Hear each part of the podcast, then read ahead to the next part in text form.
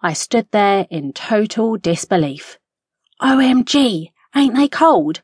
I asked myself as I nervously shifted my weight from side to side and blew hot air into my cupped hands in an attempt to keep warm. Why had I not thought to bring gloves?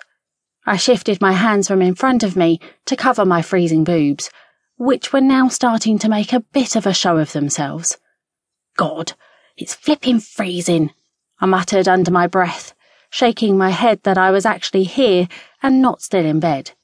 Most normal people have a line on a Sunday, but not me, because obviously I'm not normal. It was mid November in 2010, and I was at the start of a local 10k race in Victoria Park, East London, led by a local running club with the name Harriers in the title. That should have been enough of a clue, but back then I was completely clueless on all that kind of stuff. I loved running, but I still didn't know how it all worked. Sound familiar?